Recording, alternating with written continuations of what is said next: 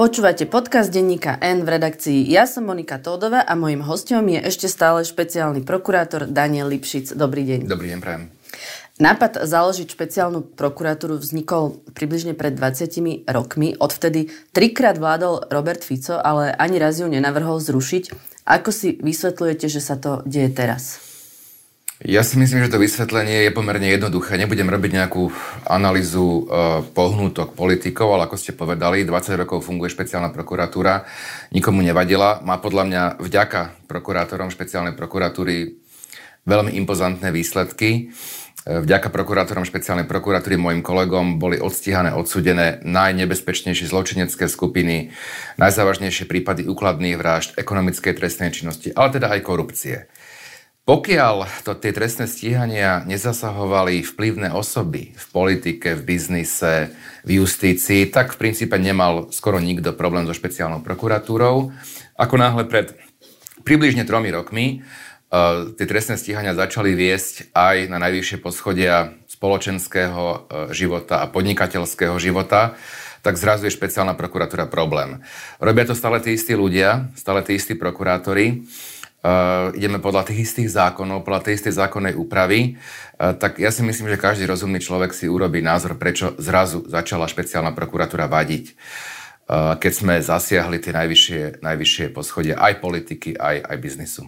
V minulosti takým najznámejším prípadom bolo asi odsudenie dvoch ministrov za SNS, pána Janušeka a Štefanova. Myslím si, že pán Janušek je ešte stále vo vezení. Oni nemali dostatočný vplyv? No, zjavne nie. V tom čase vlastne už oni boli bez vplyvu, v čase, keď už boli trestne stíhaní. E, myslím, že neboli ani v Národnej rade, e, takže ten vplyv mali pomerne, pomerne minimálny. E, ak si dokonca na ten prípad pamätáte, lebo ten, my sme vznášali obvinenie v čase, keď som bol ministrom vnútra. Čiže to je veľmi dlhá doba.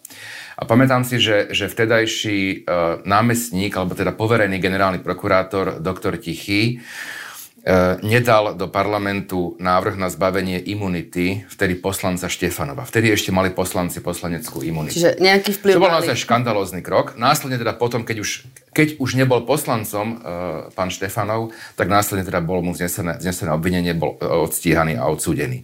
Ale predpokladám, že, že ich vplyv uh, už v danom čase, keď boli mimo politiky, bol absolútne marginálny. Vy ste vlastne boli pri vzniku špeciálnej prokuratúry, politicky ste to presadzovali a teraz zrejme budete aj pri jej zániku, dokonca ako špeciálny prokurátor. Vidíte v tom istú symboliku? Nad tým sa nezamýšľam. E, ja som to opakovane hovoril, e, že my sme prvostupňová prokuratúra, my nemáme nejak veľa, veľa času robiť nejaké takéto analýzy alebo sa zamýšľať nad, nad symbolikou. E, stále si robíme svoju prácu a budeme si ju robiť dovtedy, dokiaľ to bude možné.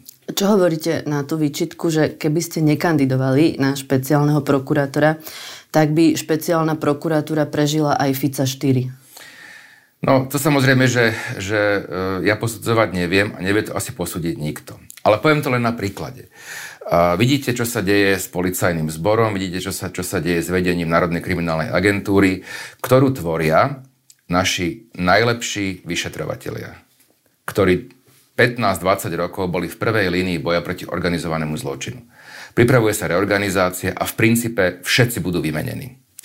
Takže to len poukazuje na to, že, že uh, vôbec nejde, nejde o, o moju osobu. Konec koncov ja som minulý týždeň povedal, že v prípade, že vláda dá verejne prísľub, že ponechá úrad špeciálnej prokuratúry a nebude oslabovať jeho postavenie, tak ja sa okamžite z funkcie vzdám.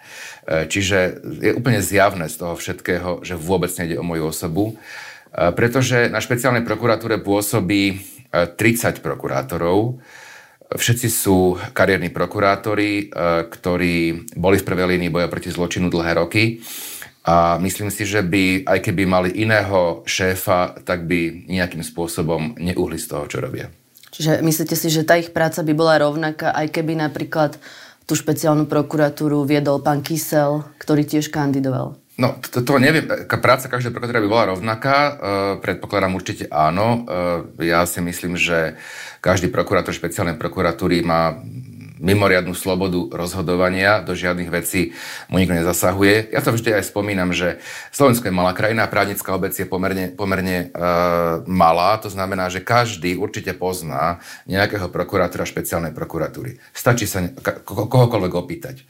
Aká je tam atmosféra, aká je sloboda rozhodovania, ako sa pridelujú prípady a myslím si, že každý tú odpoveď uh, ľahko nájde. Tá otázka ale je, že či ste to vlastne nepokazili tou svojou ambíciou stať sa tým špeciálnym prokurátorom. Pýtate sa to niekedy sám seba, že či to nebola chyba a že možno by to tá inštitúcia zvládla? Myslím si, že, uh, ako som povedal, uh, Nemyslím si, že vládnej koalícii vadí príliš moja osoba, ale vadí im naša činnosť. To znamená, ktokoľvek by bol na čele špeciálnej prokuratúry, uh, tak by výsledok bol v zásade rovnaký. Teraz, ja nemá zmysel naozaj porovnávať, čo by sa stalo v nejakom alternatívnom vesmíre, do akej miery by by aj špeciálna prokuratúra bola v stave sa brániť počas tých troch rokov útokom, ktoré prichádzali zvonku aj zvnútra. Myslíte, že by to nedokázali? To ja neviem. To ja neviem. Viete, vy sa na to pýtate, ja na to nemám odpoveď. Uh, to je, možno tak na to určite, niekto, že na to neboli odpoveď, odpoveď má, uh, ale ja na to nemám odpoveď. Ani sa nad tým nejako príliš nezamýšľam. Riešime konkrétnu situáciu taká, aká je, ale znovu hovorím, že, že uh, ak by bol problém v mojej osobe, to sa dá veľmi ľahko vyriešiť v priebehu niekoľkých dní. No, vy ste dali ponuku, že odidete z funkcie, ak to zachráni ten úrad. Ako presne znie tá ponuka? Odišli by ste úplne aj z prokuratúry? To neviem v tomto okamihu. Proste odišiel by som podľa zákona presne ako to predpokladá, by som sa vzdal funkcie špeciálneho prokurátora. To znamená, tá funkcia bola uvoľnená. Ale mohla byť Národná ešte rada stále zvoliť. by ste, boli špeciál, by ste boli prokurátorom úradu špeciálnej prokuratúry, ne... ak by ste sa vzdali funkcie. Čiže ak by napríklad niekto požadoval, že ak Lipšic úplne odíde z prokuratúry a nebude prokurátor ani na okresnej prokuratúre, ani Radovi, tak aj to by ste ako keby akceptovali? Jasné. Uh, ja som prišiel na prokuratúru uh, z advokácie, kde som bol niekoľko rokov um, a mal som ako advokát spolu s mojim tímom uh, vo firme veľmi kvalitným tímom mnohé zaujímavé kauzy, mimoriadne zaujímavé kauzy. Um, ja som v advokácii nebol odkazaný na zakázky ani politických strán, ani štátnych orgánov. Mal som všetko súkromných klientov a myslím si, že môžem povedať, že, že e, naša prax e, v, vo firme bola trestnoprávna prax mimoriadne, mimoriadne úspešná. Takže by som nemal problém, keby niekto požadoval s verejným prísľubom, že, že e, zachráni špeciálnu prokuratúru, alebo teda nebude sa dotýkať, že by som odišiel z prokuratúry, s tým by som nemal problém. Sledujete, koľko ľudí chodí na protesty, ktoré organizuje opozícia proti zrušeniu špeciálnej prokuratúry? Isto, že, že e, nežijeme izolovaní, nemôžeme sa k tomu nejako, nejako zvlášť vyjadrovať. Poviem len jednu poznámku a dúfam, že mi za ňu nebude hroziť disciplinárne stíhanie, že sa chceme poďakovať za podporu. Čiže teší vás to? Či nás to teší, to už by som možno, že išiel o krok ďalej, ale chceme sa poďakovať. A myslíte si, že... myslíte si, že ľudia na námestiach môžu niečo dosiahnuť? Neviem, nechcem o tom vôbec. To je vec naozaj politická, nechcem o tom, o tom, vy tam, o tom vy tam chodíte na tie námestia? Nie, nechodíme. Alebo vaši kolegovia? Nechodíme, ani by to asi nebolo, nebolo uh, správne. Ale samozrejme, nebudem si vymýšľať, že to nesledujeme. Samozrejme, že áno, sleduje to asi celé Slovensko, takže určite, že aj my nežijeme v žiadnej bubline. Vy ste mali v pondelok s kolegami tlačovú besedu v Starej Lesnej, kde ste chceli upriamiť pozornosť ani nie tak na to, že likvidujú váš úrad, ako na tú druhú časť, ktorá sa týka toho predloženého zákona.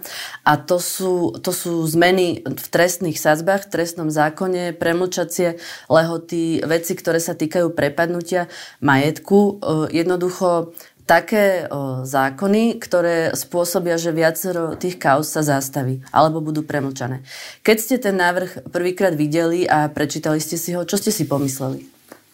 Ja som si ho prečítal cez víkend, lebo znovu v stredu bol vlastne zverejnený tým, že každý deň máme pomerne veľa povinností v dozore, v trestných veciach, v prípravnom konaní, pojednávame každý pomerne, pomerne závažné veci. Tak som si to vytlačil a som si to prečítal až, až e, v sobotu, cez víkend. Ja nechcem hodnotiť nejakými prívlastkami ten návrh zákona. E, v zásade je to podľa mňa rezignácia štátu na trestné stíhanie korupcie a ekonomické kriminality. Za, za tak drastické znižovanie sadzieb a, a teda tá predstava, že buď, bude v princípe e, budú udelované len podmienečné alebo peňažné tresty za ekonomickú trestnú činnosť a, a za korupciu, aj keď bude spáchaná v rozsahu 100 tisícov, miliónov, desiatok miliónov, to považujem za, za veľmi ťažko obhajiteľné. Spolu v kombinácii s ďalšími vecami, kde sa skracujú výrazne premlčacie doby, na čo nie je žiaden dôvod. Z akého dôvodu skracujem premlčacie doby? Aby boli mnohé závažné veci premlčané? My sme aj, ja som aj povedal, teda, o ktoré niektoré veci ide. Potom, myslím, pán minister reagoval, že to sú len dve veci. To nie sú len dve veci, to budú desiatky veci, ak nie viac, samozrejme. To som len vypichol ako príklad e, obvineného Jaroslava Haščáka a obvineného e, Miroslava Výboha. Povedali by ste, že to je svojím spôsobom amnestia? Nechcem to ja takto, tá, takto hodnotiť, ale poviem to len v tým sazbám ešte možno predsa len jednu vec. Trochu e, využijem, že ste sa pýtali na, na špeciálnu prokuratúru, že nikomu nevadila. Tieto trestné sadzby boli schválené v roku 2005 v novom trestnom zákone. 18 rokov nikomu nevadili. Za nový trestný zákon v roku 2005, keď som bol ministrom spravodlivosti, hlasovali všetci poslanci Smeru. Všetci. Vrátane dnešného premiéra a vrátane dnešného ministra obrany. Vtedy tie sadzby neboli problém a neboli problém 18 rokov, pokiaľ nestáli alebo neboli v stíhaní a nestali pred súdom vplyvné osoby a mnohí oligarchovia. Zrazu problém sú. Áno, je pravdou, že my máme vyššie sadzby, ale aj za násilné trestné činy.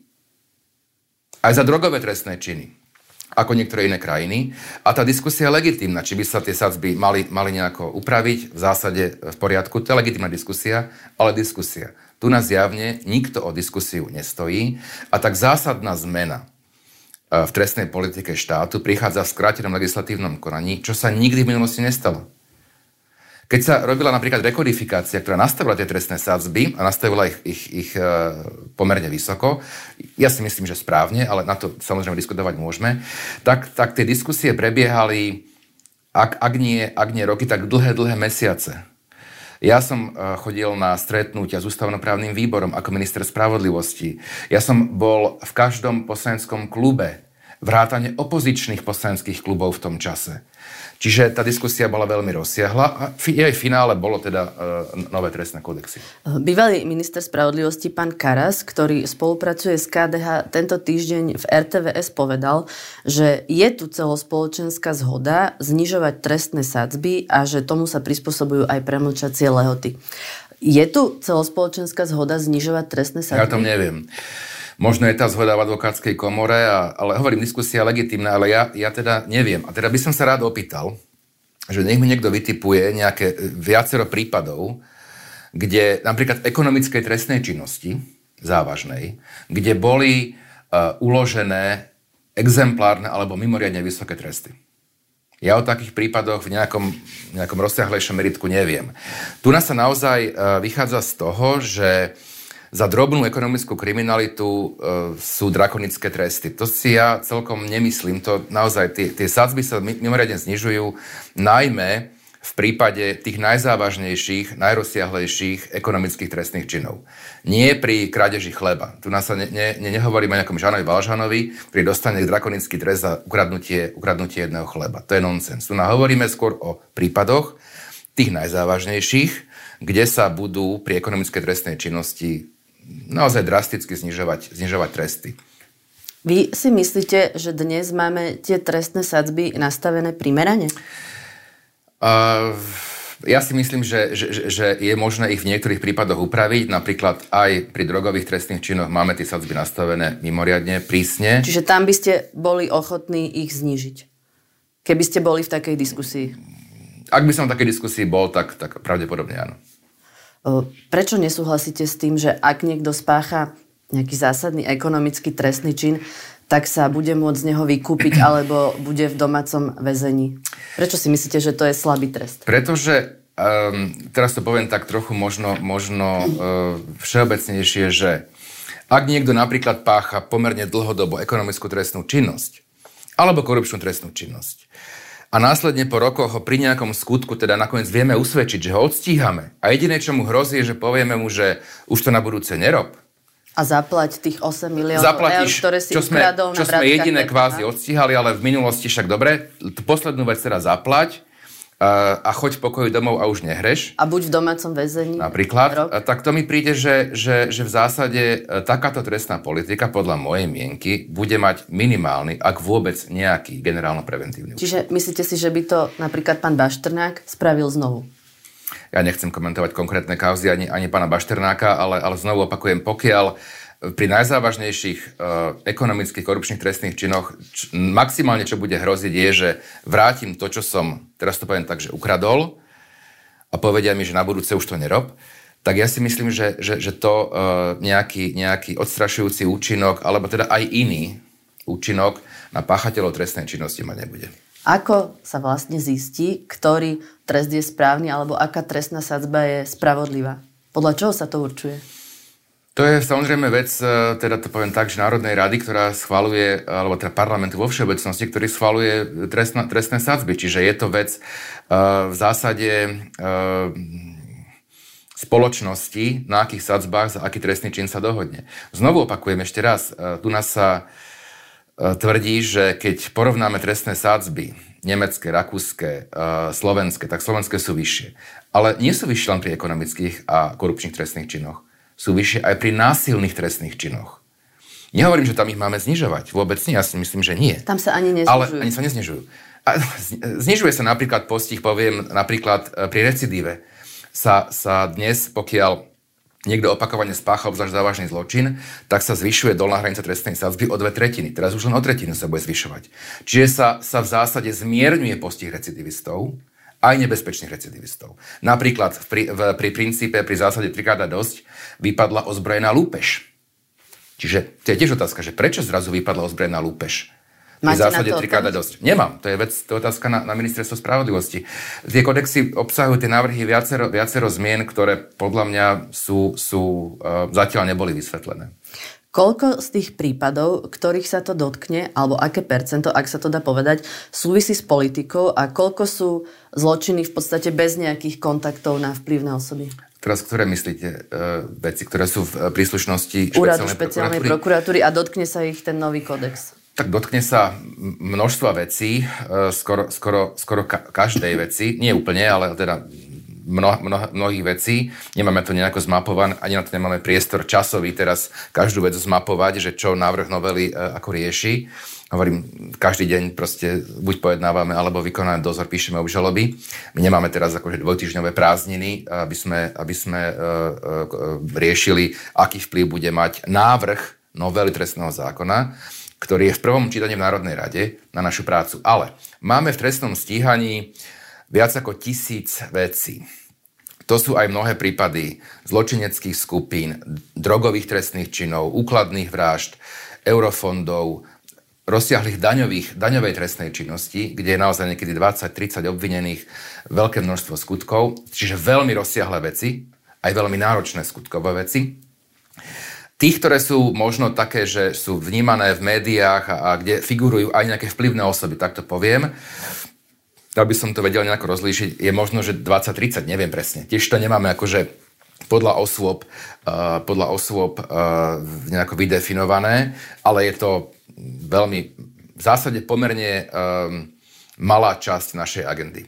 A to poviem, že kvôli 20-30 kauzám, že ideme riskovať uh, v, tisícoch trest, v, tisíc, v tisíc trestných stíhaniach evidentné problémy, ktoré nastanú, ktoré môžu nastať, aj v trestnom poriadku sa robia zmeny, to si myslím, že, že, že nie je úplne adekvátne. Bude to mať podľa vás reálny vplyv na bezpečnosť občanov?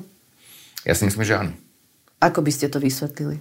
No, pozrite, uh, ja poviem len na, vo všeobecnosti na veciach, ktoré ja mám v dozore, kde uh, sú stíhané napríklad drogové zločinecké skupiny alebo úkladné vraždy. Trestný poriadok, no, návrh novely stanovuje, že sa musia uh, urobiť so spolupracujúcimi osobami záznamy o poskytnutých benefitoch. To samo o sebe je v poriadku. Aj v tých drogových veciach máte spoluprácu. Aj v drogových, aj v úkladných vraždách.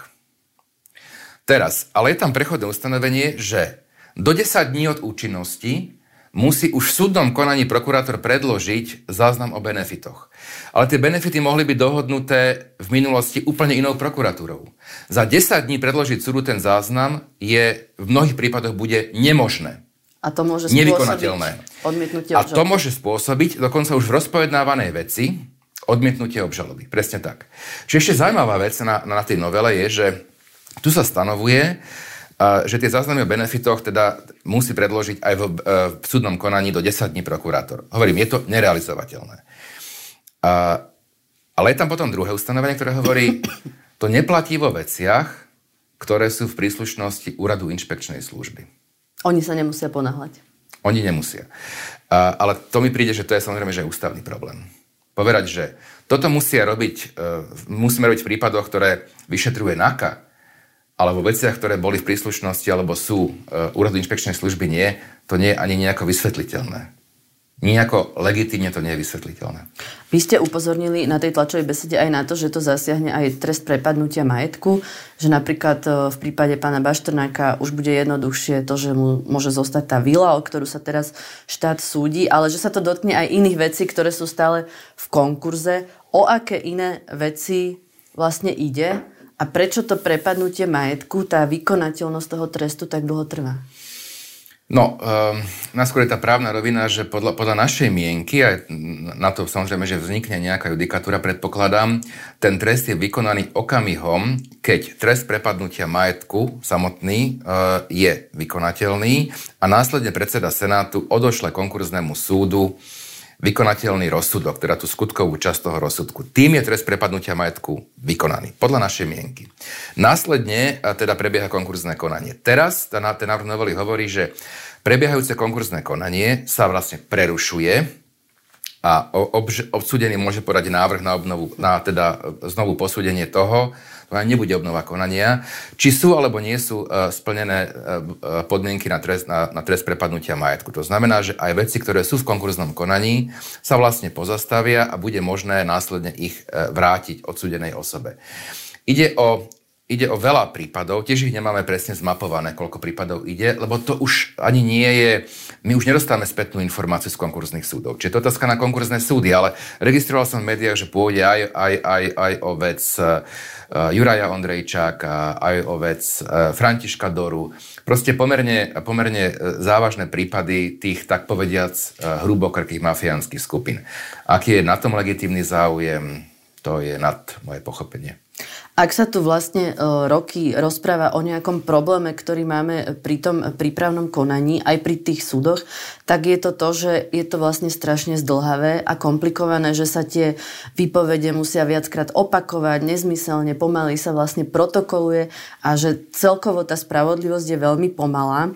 Rieši toto nejak tento návrh? Nie, práve naopak komplikuje trestné konanie, ten návrh. Preto kolegovia spomínali, že, že vlastne reflektuje mnohé námietky advokátov v profilových kauzách a premieta ich do novele trestného poriadku. Napríklad súd bude rozhodovať nielen o odmietnutí obžaloby, ale o, o tom vôbec, že ju príjme.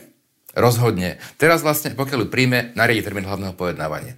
Teraz bude rozhodovať uznesením, že ju príjme, že či sú splnené všetky podmienky vrátanie záznamov, záznamov o benefitoch a následne voči tomu bude prípustná sťažnosť, čiže trestné konanie ako také, vrátanie súdneho konania, sa predlží sa predlží, sa skomplikuje. Ale veď sme sa tu roky rozprávali o tom, že náš trestný zákon, trestný poriadok je advokátsky v úvodzovkách, že to je pre advokátov. Čiže teraz to bude ešte viac pre advokátov? E, ak tá novela bude schválená, tak určite áno. Investigatívne centrum Jana Kuciaka publikovalo reportáž z Bosny, kde sa skrývajú pani Kučerka a Kalavsky a zistili, že si tam žijú pomerne luxusne, dom s bazénom a podobne a pod ochranou miestnej policie. Ako je toto možné? Sú to kauzy, ktoré sú stále, um, stále živé v zásade. To znamená, že, že, že kauza uh, Kučerka uh, je teda uh, Bol pravoplatne, pravoplatne, pravoplatne rozhodnutá, ale predpokladám, že tam ešte budú samozrejme, že, že, že ďalšie, ďalšie mimoriadne právne prostriedky, kauza Kalavskej v odvolacom konaní. Čiže ja ich nechcem príliš, príliš komentovať.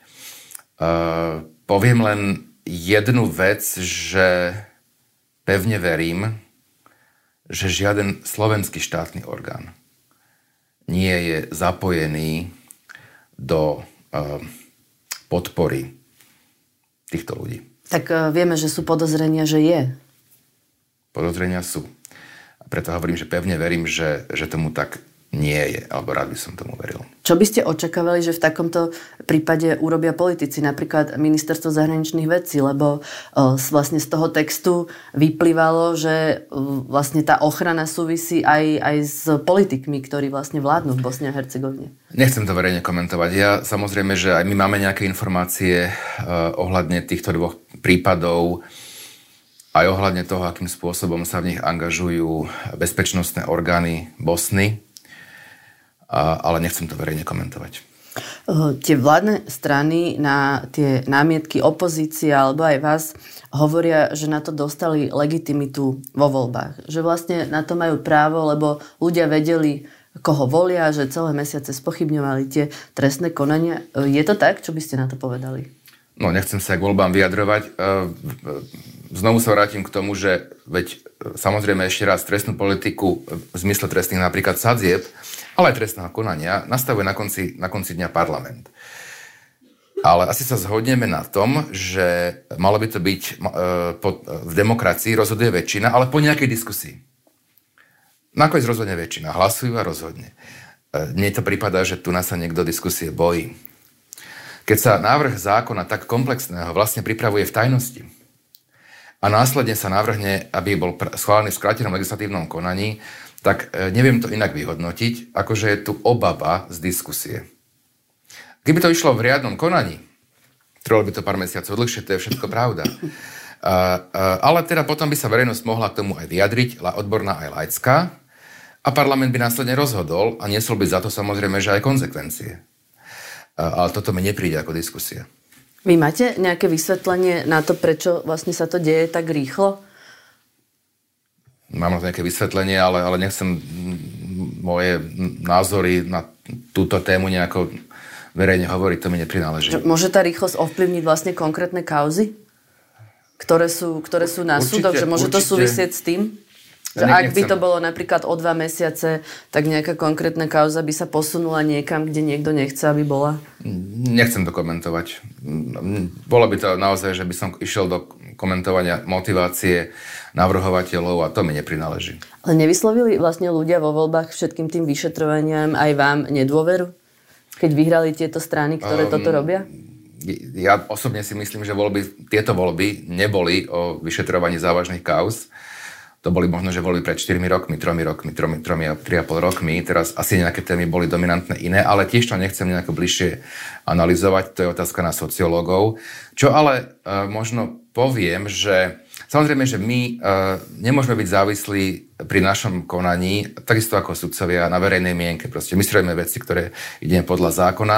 My sme aj v nevýhode oproti politikom, prirodzene, že nemôžeme sa rovnakým spôsobom brániť, robiť tlačovky uh, na prokurátorov špeciálnej prokuratúry, na sudcov, na vyšetrovateľov. Tu bol 3,5 roka robený uh, neuveriteľne, ne, boli neuveriteľne agresívne útoky. Nás sa generálny prokurátor nikdy adresne nezastal, čo len konštatujem a evidujem, takže sme sa museli v zásade brániť, ale veľmi zdržanlivo my. A to robíme teda doposiaľ. Čo možno by som povedal, ale je, že, že od minulého týždňa boli sme, ako ste spomenuli, v tej starej lesnej sme mali tlačovku, mali sme tam pracovnú poradu od pondelka do, do stredy. Ja som včera pojednal o Banskej Bystrici a um, priznám sa, že ja ani moji kolegovia sme v minulosti také prejavy podpory od ľudí na ulici a vo vlaku a kdekoľvek nezažili. Spätne si nemyslíte, že ste predsa len mali komunikovať inak? Že ste to podcenili nielen vy, ale napríklad aj policia, celkovo štát, to, tú verejnú mienku? No, nechcem komentovať iných, ale uh, už určite nie politikov. Uh, samozrejme, že časť politickej garnitúry, ktorá mala mimoriadne silnú motiváciu túto agendu komunikovať a útočiť na nás, e, pre, tak, tak tá komunikovala veľmi teda pravidelne a často a vlastne doteraz. My sme veľmi komunikovať inak nemohli, pretože my tie veci máme v dozore a stíhame ich. Ak by sme komunikovali otvorenejšie, tak by sme v zásade sa vystavili námietkam zaujatosti. To sme si nemohli dovoliť my.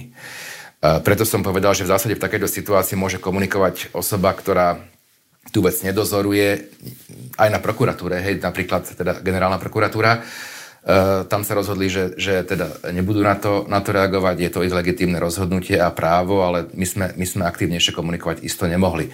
Dokonca, uh, pokiaľ by, pokiaľ by tie, tie útoky neboli také agresívne a také časté, naozaj bezprecedentné, uh, tak by sme komunikovali ešte oveľa menej. Smer argumentuje aj rozhodnutiami ústavného súdu, že ústavný súd skonštatoval porušovania ľudských práv vo viacerých prípadoch. Na tento argument čo hovoríte? Že je to klamstvo. A je to taká zrejme, zrejme predstava, že pokiaľ to klamstvo zaznie stokrát, tak ľuďom uveria. Pokiaľ viem, tak e, vo vzťahu k úradu špeciálnej prokuratúry boli za tri roky asi tri rozhodnutia ústavného súdu, dve sa týkali prieťahov v konaní, jedno, jedno sa týkalo súhlasu na prehliadku e, iných, iných priestorov, to sa týkalo toho Digital Parku. Všetky iné rozhodnutia ústavného súdu sa týkali e, väzobných rozhodnutí v zásade Najvyššieho súdu, ktoré boli preskúmavané ústavným súdom. Aj tu treba povedať ale, že išlo o približne, myslím, že 22 nálezov, ak, si, ak presne viem, za 3 roky. To sa týkalo trestnoprávneho kolegia. Za dva roky malo obchodnoprávne kolegium Najvyššieho súdu, myslím, že 40 nálezov a civilné kolegium cez 30 nálezov. Ideme rušiť civilné obchodné kolegium Najvyššieho súdu? Veď v tom systéme to nejako funguje, že sú nejaké opravné prostriedky. Čo to, to, hovoríme, to, to, hovoríme, áno, to hovoríme o stovkách ústavných stiažností, ak nie viac, ktorým nejak, v nejakom e, percente, pomerne drobnom, vyhovie ústavný súd. Čo ale podstatnejšie dokonca ešte povedať je, že aj tých 22 nálezov, ak si dobre pamätám, ústavného súdu vo vzťahu k väzobným rozhodnutiam Najvyššieho súdu sa týka skôr procesno-technických záležitostí. V ani jednom jedinom prípade, ani jednom jedinom prípade ústavný súd nekonštatoval, že trestné stíhanie vedené v dozore USP je vedené nedôvodne, alebo že niečo je manipulované. Ani v jednom jedinom.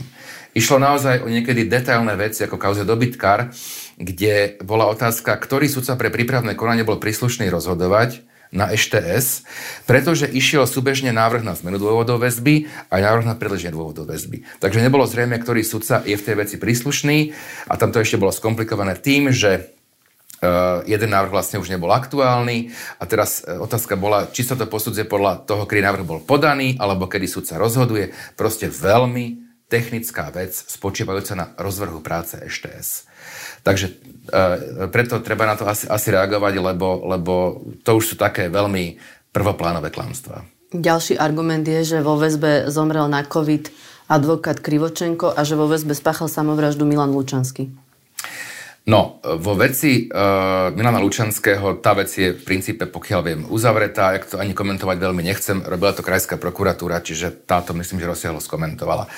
To je prvá poznámka. Vo vzťahu k advokátovi uh, Krivočenkovi, Uh, zomrel na COVID. Uh, nie je vecou úradu špeciálnej prokuratúry riešiť zdravotnú starostlivosť obvinených, čiže to je otázka na niekoho iného. Tá vec bola odstúpená krajskej prokuratúre, myslím, v Trenčine a tá, pokiaľ viem, aj, aj vo veci rozhodla. Je otázka potom na krajskú prokuratúru, akým spôsobom. Uh, nám bolo vyčítané môjmu kolegovi, doktorovi Hruškovi, že, že uh, nedal súhlas na návštevu notára, a manželka ju mala odôvodňovať tým, že notár podpíše, e, teda jej manžel podpíše splnomocnenie na to, aby mohla do jeho zdravotnej dokumentácie nahliadať a byť o tom informovaná. To je lož.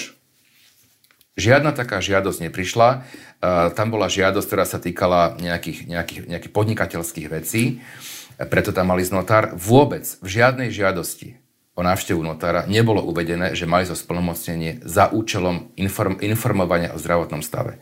To je proste hrubá, hrubé klamstvo. A ja sa mojich kolegov a doktora Hrušku proste musím zastať. Konal v tej veci absolútne, išlo kauzu dobytkár, absolútne profesionálne a zákonne. A potom ešte argumentujú karikatúrou, ktorú ste dostali na svoju 50 a ktorú riešila aj etická komisia. Už máte nejaký záver? Nemám, ja som bol, uh, bol vyzvaný etickou komisiou, som sa k tomu vyjadril, k tomu som sa ja rozsiahlo vyjadril. Viem od predsedujúcej komisie, ktorý mi poslal včera mail, že v tejto veci sa angažuje aj pán generálny prokurátor. Beriem, beriem na vedomie. Ja som na mojej 50 dostal uh, veľa darov. Um, od mojich kolegov, bolo to v súkromnom priestore, ja si dary nevyberám, ani si neurčujem, čo tam má byť. Priznám sa, bol by som radšej, keby som dostal karikatúru, ktorú si môžem aj niekde verejne odprezentovať, či doma, alebo v kancelárii. Čiže až tak vás tento dar nepotešil? Až tak ma tento dar nepotešil. Ja sa ani nepovažujem za uh, bojovníka s drakom sedemhlavým, skôr sa považujem ako prvostupňový prokurátor za takého robotníka na poli spravodlivosti. Ak prejde zrušenie prokuratúry špeciálnej, tak vlastne ten zákon hovorí, že prokurátori z úradu špeciálnej prokuratúry e, prejdú na generálnu prokuratúru. Týka sa to aj vás, pretože je tam zároveň taká veta, že všetci, ktorí prešli výberovým konaním, a to vy nie ste. Uh, poviem to len jednou, jed, jednou vetou. Na generálnej prokuratúre je veľa prokurátorov, ktorí neprišli výberovým konaním, takže neviem, čo tým chcel uh, básnik povedať, možno sa dozvieme, ale hovorím, nie je to vec, ktorú ja teraz nejako intenzívne riešim. No dobre, ale ak by to tak bolo, že sa vás to týka, netýka, tak pôjdete na generálnu prokuratúru? Neviem. Znovu, uh, nie som v tejto veci uh, rozhodnutý. Ak, te, ak ten okamih príde, že sa bude musieť rozhodnúť, tak sa rozhodnem. Keby vás Závisí dali od na mnohých netrestný okolností. odbor? Ja sa, ja som sa nikdy v živote práci nevyhýbal. Uh, áno, robil som celý život najmä teda trestné právo a v minulosti aj ústavné právo. Ale vždy som sa snažil akúkoľvek prácu, ktorú som dostal, vykonať, ako som najlepšie vedel. Nehovorím, že najlepšie to bolo, ale ako som najlepšie ja vedel. No ale ak by vás, dajme tomu, v vodzovkách upratali niekde, nebolo by to pod vašu úroveň? Ja si nemyslím, že, že e, práca akéhokoľvek prokurátora je pod úroveň. Ak sa robí zodpovedne, dobre, ale zrejme aj finančne ste zvyknutí na úplne iné ohodnotenie aj z advokátskej kancelárie. Čiže máte vy ujasnené, že čo bude ďalej, že či vôbec zostanete v rezorte prokuratúry? No, takto. Uh, Lebo z funkcie nemám, vás nemám asi to, nemám to ujasnené na dve veci. Určite nebudem robiť uh, v relácii nejaký teasing, že roz... proste to nerobím. Uh, uvidím. Keď, sa, ke, keď padne rozhodnutie, určite ho oznámim. Uh, ja keď som išiel do pozície špeciálneho prokurátora, asi, asi nie som príliš bystrý, pretože som išiel tiež finančne veľmi dole. Ja som mal e, ako partner e, v najväčšej medzinárodnej firme veľmi dobrý príjem, aj, aj skvelý tým, aj skvelé kauzy. Uh, určite výrazne vyššie, ako mám ako špeciálny prokurátor. A, a napriek tomu som do toho išiel, pretože som veril tomu, že to, že to má zmysel a akokoľvek to dopadne, tak to malo zmysel a aj moji kolegovia, a hovorím, ja som veľmi vďačný, že, som, že mám tu možnosť s nimi spolupracovať, lebo ide o našich najkvalitnejších prokurátorov, aj po stránke odbornej, aj po stránke charakterovej a e, ja si myslím, že, že, že to malo obrovský význam. No, koľký z nich, keď sa o tom rozprávate, uvažujú o úplnom odchode z prokuratúry? Neviem, koľký z nich. Ani, ani podľa mňa nikto ešte nie je rozhodnutý, čo sa udeje, pretože ten legislatívny návrh je v nejakom procese. A každý samozrejme sa bude musieť v nejakom okamihu rozhodnúť, ale ten čas ešte neprišiel. Uh, viete, ja som to povedal aj na, na takom stretnutí s kolegami uh, minulý týždeň v piatok ráno aj s, našou, s našimi kolegyňami z administratívy, že Áno, možno príde čas, e, kedy budeme musieť odísť zo špeciálnej prokuratúry a odovzdať e, spisy, ale ten čas ešte neprišiel. Odídu aj Matúš Harkabus a Daniel Mikuláš, ktorí dozorujú kauzu vraždy Jana Kuciaka? Neviem, ne, neviem. Ja, ja by som bol veľmi rád, keby, keby v, pokračovali a mohli ukon, dokončiť e, túto, túto mimoriadne závažnú kauzu pretože viem a vedia to aj všetci, ktorí na uh, hlavné pojednávania chodili, akú mimoriadne kvalitnú prácu na pojednávaniach vykonali. Kto si prečítal ich odvolanie do oslobodzujúcej časti rozsudku, uh, tak vie, že je to, je to proste argumentačne mimoriadne presvedčivé a verím, že bude úspešné samozrejme. Ja by som bol veľmi rád, uh, ak by, ak by obidvaja mohli v tej kauze pokračovať, ale je to ich samozrejme slobodné rozhodnutie. No, ale čo by ich odchod znamenal pre tento prípad? Znamenal by, že by tú kauzu prevzali iní, iní prokurátori. A teraz znovu, ja nespochybňujem uh, odbornú erudíciu prokurátorov krajských prokuratúr, to nerobí nikto z nás, ale, ale ak, sme, ak verejnosť sledovala výkon mojich kolegov, doktora Harkabusa, doktora Mikuláša na, na, na hlavnom pojednávaní, tak vieme, ja to viem, vy to viete, že ten výkon bol excelentný. Pán generálny prokurátor povedal, že zriaďuje nejakú pracovnú skupinu, vlastne to povedal hneď ako sa zverejnil ten návrh, ktorá by mala riešiť aj to prípadné odozdanie prípadov na krajské prokuratúry, lebo tie prípady neodídu s tými prokurátormi, lebo tí majú ísť na generálnu prokuratúru. Nejak sa pripravuje toto odozdanie? Môj zástupca bol včera na, na rokovaní, nechcem ísť do podrobností, ani, ani by to nebolo vhodné, sú to vlastne nejaké interné, interné uh, postupy generálnej prokuratúry. Chcem len povedať jednu takú všeobecnú vec. My samozrejme, že generálnej prokuratúre poskytneme uh, v, v rámci nejakých rozumných časových uh, očakávaní súčinnosť. Rozumných časových očakávaní, pretože my stále nemáme prázdniny teraz, my stále pracujeme, hej. Uh, to je jedna poznámka. Druhá poznámka všeobecná je, že každý z nás skladal slub, kde sa zaviazal dodržiavať ústavu, ústavné zákony a, a všeobecne záväzné a, právne predpisy a, a, a ďalšie. Nič sa v našom slube nehovorilo o tom, že by sme mali dodržiavať návrhy zákonov v prvom čítaní Národnej rady. My sme ako prokurátori my nemôžeme robiť to, čo e, si myslíme, že je e, dobré, e, ale len to, čo nám zákon prikazuje robiť. Takže bolo by dobré, aby sme, sme vnímali a nejaká sympatia k nejakému návrhu vládnemu ešte nás neviaže, aby sme podľa neho postupovali. Ja predpokladám, že od vás chcú nejaký zoznam kaos, chcú vedieť, aká bude príslušnosť prokuratúr, keďže to má prejsť na krajské prokuratúry. Čiže asi sa niečo pripravuje, nie?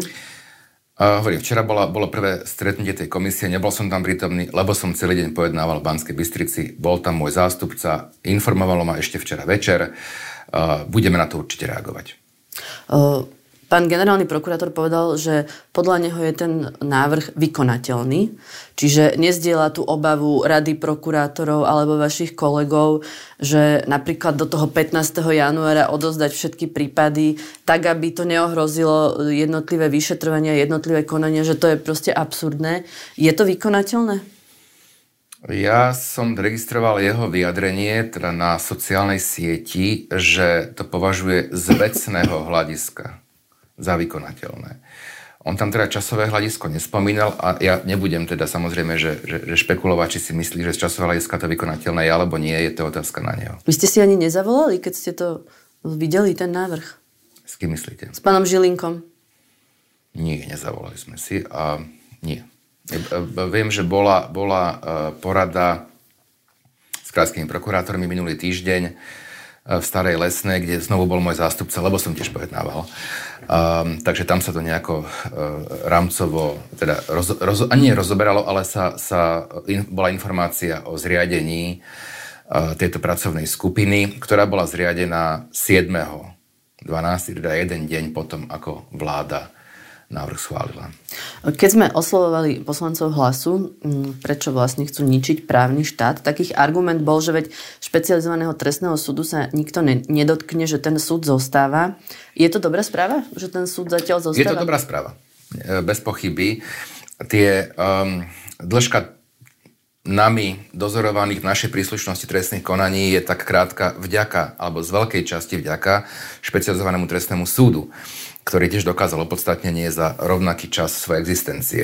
Čiže určite áno. Samozrejme je to anomália, že, že, že bude vlastne, budú špecializované zložky policie, potom bude Všeobecná prokuratúra a špecializovaný, špecializovaný trestný súd. Ale v poriadku, je to lepšie, ako keby sa mal rušiť, pretože špecializovaný trestný súd sa, by sa vytváral na novo oveľa ťažšie, ako by sa vytvárala na novo možno v budúcnosti špeciálna prokuratúra alebo niečo podobné. Prečo? No, pretože, pretože uh, to celé, ten proces uh, výberového konania na sudcov a zriadovania súdnej inštitúcie a nábehu nových vecí na, do, do pojednávaní by bol oveľa, oveľa náročnejší, ako, ako znovu zriadiť špeciálnu prokuratúru. Napríklad v prípade, že by bola zrušená. No, vy si myslíte, že ak teda bude zrušená, tak sa dá teoreticky ešte niekedy v budúcnosti obnoviť? Aj prakticky určite áno, ale to nebudeme špekulovať, čo bude v budúcnosti, to by nebolo z mojej strany ani príliš rozumné. dokonca ja si myslím, že, že tieto zmeny, to je môj osobný názor, tak to berte, tieto, tieto zmeny, ktoré sa teraz dejú, ale aj v zásade to, ako, ako funguje generálna prokuratúra, budú znamenať v budúcnosti otvorenie minimálnej diskusie vôbec o zásadnejšej reforme prokuratúry. Tak ďakujem veľmi pekne, že ste prišli. To bol špeciálny prokurátor Daniel Lipšic. Ďakujem pekne za pozvanie. Počúvali ste podcast v redakcii. Ja som Monika Tódová a do počutia na budúce.